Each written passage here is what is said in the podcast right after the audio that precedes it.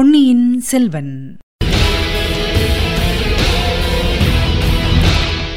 வணக்கம். நீங்கள் கேட்டுக்கொண்டிருப்ப தமிழ் ஒசை எஃப்எம். தமிழ் ஒசை எஃப்எம்மில் இனி நீங்கள் கேட்கலாம் பொன்னியின் செல்வன். வழங்குபவர் உங்கள் அன்பின் முனைவர் ரத்னமாலா புரூஸ். பொன்னியின் செல்வன் பாகம் 5, தியாக சிகரம், அத்தியாயம் 26, வானதியின் பிரவேசம். கோட்டைக்குள்ளே சின்ன பழுவேட்டரையர் பெரும் மனக்கலக்கத்துக்கு உள்ளாகியிருந்தார். வீர தீரங்களில் அவர் யாருக்கும் சளைத்தவர் அல்ல. ஆனால் தமையனாருடைய யோசனையை கேட்டே எந்த காரியமும் செய்து பழக்கப்பட்டவராதலால் இந்த நெருக்கடியான நிலைமையில் சிறகு இழந்த பறவையைப் போல் தவித்தார். அன்று காலை முதல் ஒன்றன்பின் ஒன்றாக விபரீதமான செய்திகள் அவர் காதுக்கு எட்டிக் கொண்டிருந்தன. பெரிய பழுவேட்டரையர் கடம்பூர் சம்புவரையர் மாளிகையிலிருந்து தஞ்சைக்கு புறப்பட்டு 2 தினங்களுக்கு மேலாயின என்று ஒரு செய்தி கிடைத்தது. புயல் அடித்த அன்று கொள்ளிட நதியை கடந்து கொண்டிருந்த படகுகள் பல முழுகிப்போயின என்றும் அவருக்கு தெரிந்திருந்தது. சிறிது நேரத்துக்கெல்லாம் பெரிய பழுவேட்டரையரின் படகிலிருந்த ஒருவனை வந்து சேர்ந்தான். அவர் வந்த படகும் முழுகிப்போயிற்று என்றும் தான் திணறி திண்டாடி கரையேறி வந்து சேர்ந்ததாகவும் கூறினான். இளவரசர் அருள்மொழிவர்மர் நாகைப்பட்டினம் சூடாமணி விகாரத்தில் மறைந்திருந்து வெளிப்பட்டார் என்றும் பெரும் ஜனத்திரளுடன் தஞ்சையை நோக்கி வந்து கொண்டிருக்கிறார் என்றும் இன்னொரு ஒற்றன் வந்து கூறினான். இரவு திருவாரூரில் அவர் தங்கியதாகவும் தான் இரவுக்கிரவே பிரயாணம் செய்து வெள்ளக்காடாயிருந்த பிரதேசங்களையெல்லாம் தாண்டி வந்ததாகவும் தெரிவித்தான். இன்னும் சற்று நேரத்துக்கெல்லாம் சம்புவரையர் அனுப்பிய ஆள் ஒருவன் வந்து சேர்ந்தான்.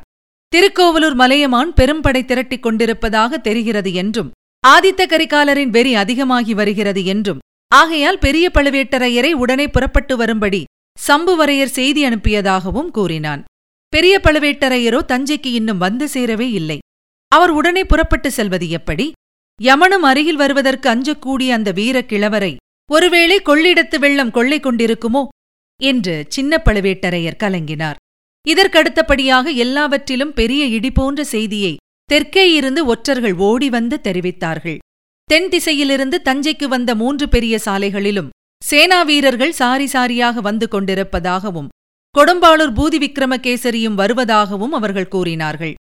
இதை கேட்டவுடனேதான் சின்ன பழுவேட்டரையர் கோட்டை கதவுகளையெல்லாம் சாத்திவிடும்படி உத்தரவு போட்டார். உள்ளிருந்து யாரும் வெளியேறுவதையும் வெளியிலிருந்து உள்ளே வருவதையும் கண்டிப்பாக தடை செய்துவிட்டார்.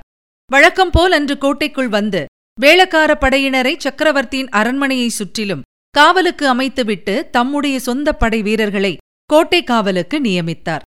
இந்த விவரங்களையெல்லாம் சக்கரவர்த்திக்கும் தெரிவித்துவிட வேண்டும் என்று எண்ணினார். அதற்கு முன்னால் முதன் மந்திரி அனிருத்தரை கலந்து கொள்ள வேண்டும் என்று விரும்பினார். அனிருத்தரிடம் அவருக்கு அவ்வளவாக நம்பிக்கை கிடையாதுதான் என்றாலும் அச்சமயம் அவர் கோட்டைக்கு வெளியில் இல்லாமல் உள்ளே இருப்பது நல்லது. தம்மை அறியாமல் அவர் எதுவும் செய்ய முடியாதல்லவா? அவரிடம் யோசனை கேட்டுக்கொண்டு காரியங்கள் செய்வதாக பாவனை பண்ணுவதும் நல்லது. பின்னால் ஏதாவது தவறாகப் போனால் தம்மீது மட்டும் குற்றம் என்று யாரும் பழி சுமத்த முடியாது. சக்கரவர்த்தியிடம் தாமே நேரில் சொல்வதைக் காட்டிலும் அனிருத்தரையும் அழைத்துக் கொண்டு போய் சொல்வது சுலபமாயிருக்கும். இளவரசன் அருள்மொழிவர்மனும் அவனுக்கு பெண் கொடுத்து சம்பந்தம் செய்து கொள்ள விரும்பிய பூதிவிக்ரமகேசரியும் சேர்ந்து சதியாலோசனை செய்து தஞ்சாவூரை கைப்பற்றுவதற்காகவே இருபக்கமிருந்தும் வருவதாக சின்ன பழுவேட்டரையர் நம்பினார். இதைப்பற்றி தாம் தனிப்பட கூறினால் சக்கரவர்த்தி நம்புவது கூட கடினமாயிருக்கும். முதன்மந்திரி அனிருத்தரும் சேர்ந்து சொன்னால் நம்பியே தீர வேண்டும் அல்லவா? முதன்மந்திரி அனிருத்தரும் ஓரளவு கலக்கமடைந்துதான் இருந்தார். இளைய பிராட்டி குந்தவை அன்று காலை தஞ்சையை விட்டு போனதையே அவர் அவ்வளவாக விரும்பவில்லை. ஈழத்துராணியும் பூங்குழலியும் காலையில் காணாமல் போனது அவருடைய உள்ளத்தின் அமைதியை ஓரளவு குலைத்திருந்தது. எங்கே போயிருப்பார்கள்? எப்படி போயிருப்பார்கள்? எதற்காக? என்றெல்லாம் எவ்வளவோ சிந்தித்தும் ஒரு முடிவுக்கு வர முடியவில்லை. பூதி விக்ரமகேசரி சைன்யத்துடன் வருகிறார் என்னும் செய்தி அவருக்கு பெரும் கலக்கத்தையே உண்டு பண்ணிவிட்டது. ஆனாலும் இதையெல்லாம் உடனே சக்கரவர்த்தியிடம் தெரிவிக்க வேண்டிய அவசியமில்லை என்று சின்ன பழுவேட்டரையருக்கு அவர் யோசனை சொன்னார்.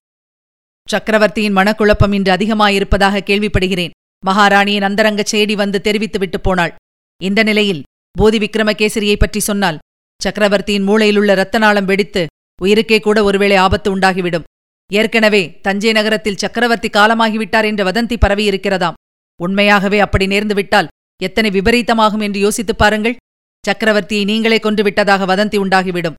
உங்கள் விரோதிகளுக்கு மிகவும் சௌகரியமாகப் போய்விடும். ஆகையால் பொறுத்து பார்த்து முடிவு செய்யலாம்.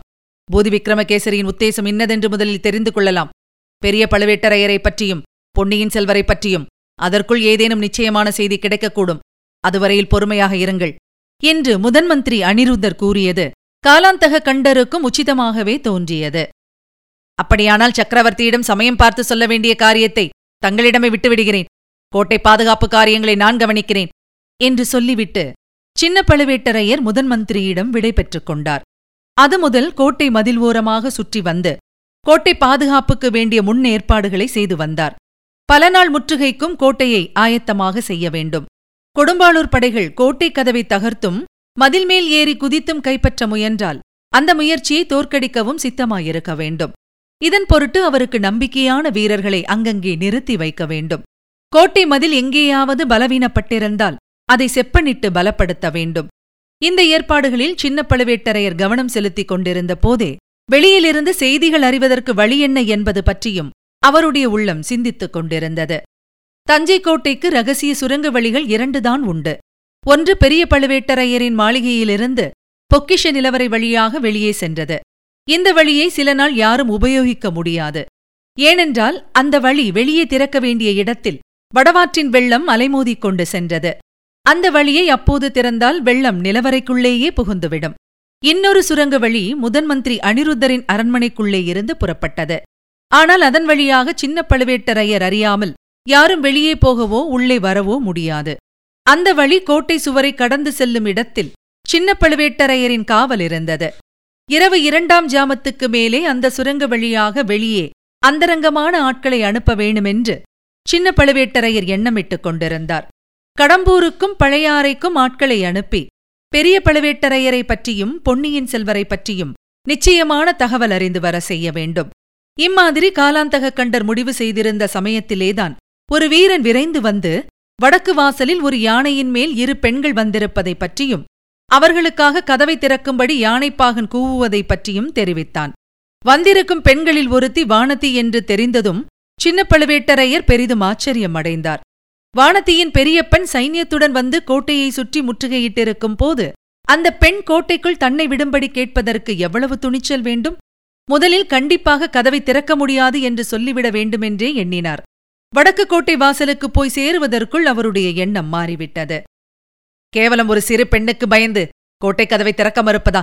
இது என் வீர தீரத்துக்கு இழுக்காகாதா என்று எண்ணினார். அப்படி எதற்காகத்தான் அந்த பெண் கோட்டைக்குள் வர விரும்புகிறாள் என்பதை அறிந்து கொள்ளவும் அவருக்கு ஆவல் உண்டாயிற்று. கோட்டை வாசலின் மேல்மாடியில் ஏறி நின்று பார்த்தார். யானை மீது யானைப்பாகனைத் தவிர 2 பெண்கள்தான் இருந்தார்கள் என்பது நன்றாக தெரிந்தது. அவர்களில் ஒருத்தி வானதிதான் என்பதையும் தெரிந்து கொண்டார். அச்சமயம் கொடும்பாளூர் பெரியவேளார் அவர்களுடன் பேசிக் கொண்டிருந்தார். அந்த சம்பாஷணையில் ஒரு பகுதியும் அவர் காதில் விழுந்தது. பெரியவேளார் வானதியை கோட்டைக்குள் போக வேண்டாம் என்று சொல்வதையும் வானதி அதை மறுத்து உள்ளே போவேன் என்று பிடிவாதம் பிடிப்பதையும் அறிந்து கொண்டார். எனவே வானதிக்கு கதவை திறந்துவிடலாம் என்ற எண்ணம் உறுதிப்பட்டது. பெரியவேளார் அப்பால் அகன்று சென்றதும் யானை மேலும் சில அடிகள் எடுத்து வைத்து அகழி ஓரத்தில் வந்து நிற்பதை கண்டார். யானைப்பாகன் கொம்பை எடுத்து ஊதிவிட்டு முன்போலவே, கொடும்பாளூர் இளவரசிக்கு கோட்டை கதவை திறந்துவிடுங்கள். பெரிய பழுவேட்டரையரிடமிருந்து சின்ன பழுவேட்டரையருக்கும் இளைய பிராட்டியிடமிருந்து சக்கரவர்த்திக்கும் செய்தி கொண்டு வரும் வானதி தேவிக்கும் உடனே வழிவிடுங்கள் என்று கூவினான். இதை கேட்டதும் சின்ன பழுவேட்டரையரின் மனதில் கொஞ்ச நஞ்சமிருந்த சந்தேகமும் தயக்கமும் நீங்கிவிட்டன. பெரிய பழுவேட்டரையர் வானதியின் மூலமாக தமக்கு செய்தி அனுப்புவது விசித்திரமானதுதான். இதில் ஏதாவது சூழ்ச்சியோ தந்திரமோ இருக்கக்கூடும். இருந்தால் அதை தம்மால் கண்டுபிடிக்க முடியாதா? இந்த சிறு பெண் தம்மை ஏமாற்றிவிட்டு தப்பிப் பிழைக்க முடியுமா? பார்த்துக்கொள்ளலாம். யானைப்பாகன் ஊதிய கொம்பின் முழக்கத்துக்கு பதில் முழக்கம் கோட்டை வாசல் மேல் மாடியிலிருந்து கேட்டது. தீவர்த்தி வெளிச்சம் தெரிந்தது. அந்த வெளிச்சத்தில் வேல்களின் முனைகள் ஒளிவீசி திகழ்ந்தன. வளைத்து நாணேற்றப்பட்டிருந்த வில்களில் அம்புகள் பூட்டப்பட்டு புறப்பட சித்தமாயிருந்தன. அவற்றுக்கு மத்தியில் ஒரு மனித உருவம் வெளிப்பட்டு வந்தது. கொடும்பாளூர் இளவரசியாருக்கு கோட்டை கதவு திறந்துவிடப்படும். யானையையும் யானை மீது உள்ளவர்களையும் தவிர வேறு யாரேனும் பின்தொடர முயன்றால் உடனே யமனுலகம் சேர்வார்கள் என்று அந்த மனித உருவம் இடிமுழக்கம் போன்ற குரலில் கர்ஜனை செய்தது. இதை கேட்டதும் பூதிவிக்ரமகேசரியும் அவருடன் வந்த ஆட்களும் இன்னும் சிறிது அப்பால் சென்றார்கள். கோட்டை கதவுகள் திறக்கப்பட்டன. அகழியின் பாலம் இறக்கப்பட்டது. யானை பாலத்தின் மேல் நடந்து சென்றபோது பாலம் அதிர்ந்தது. வானதிக்கு சிறிது அச்சம் உண்டாயிற்று. ஆனால் ஆபத்து ஒன்றும் ஏற்படவில்லை. யானை அகழியின் அக்கறையை அடைந்தது. திறந்திருந்த கதவுகளின் வழியாக கோட்டைக்குள் பிரவேசித்தது. மறுநிமிடமே பாலம் மறுபடியும் தூக்கப்பட்டது. கோட்டை வாசற்கதவுகளும் சாத்தப்பட்டன. வானதி ஏறியிருந்த யானைக்கு அருகில் சின்ன பழுவேட்டரையரின் யானை வந்து நின்றது. இளவரசி, வரவேண்டும் வரவேண்டும். தங்கள் பெரிய தந்தை தடுத்தும் கேளாமல் தாங்கள் என் விருந்தாளியாக வர இசைந்தது பற்றி மிக்க மகிழ்ச்சி அடைந்தேன். தங்களுக்கு இங்கே எந்தவிதமான தீங்கேனும் நேருமோ என்று அஞ்ச வேண்டாம் என்று சின்ன பழுவேட்டரையர் கம்பீரமான குரலில் கூறினார். ஐயா, எனக்கு அத்தகைய அச்சம் சிறிதுமில்லை. நான் சொல்ல வந்த செய்திகளை சொன்ன பிறகு என்னை தாங்கள் பாதாள சிறையிலே அடைத்தாலும் கவலையில்லை என்றாள் வானதி. இதுவரை நீங்கள் கேட்டது பொன்னியின் செல்வன். வழங்கியவர் உங்கள் அன்பின் முனைவர் ரத்னமாலா புரூஸ். மீண்டும் அடுத்த அத்தியாயத்தில் சந்திக்கலாம். இணைந்திருங்கள், மகிழ்ந்திருங்கள்.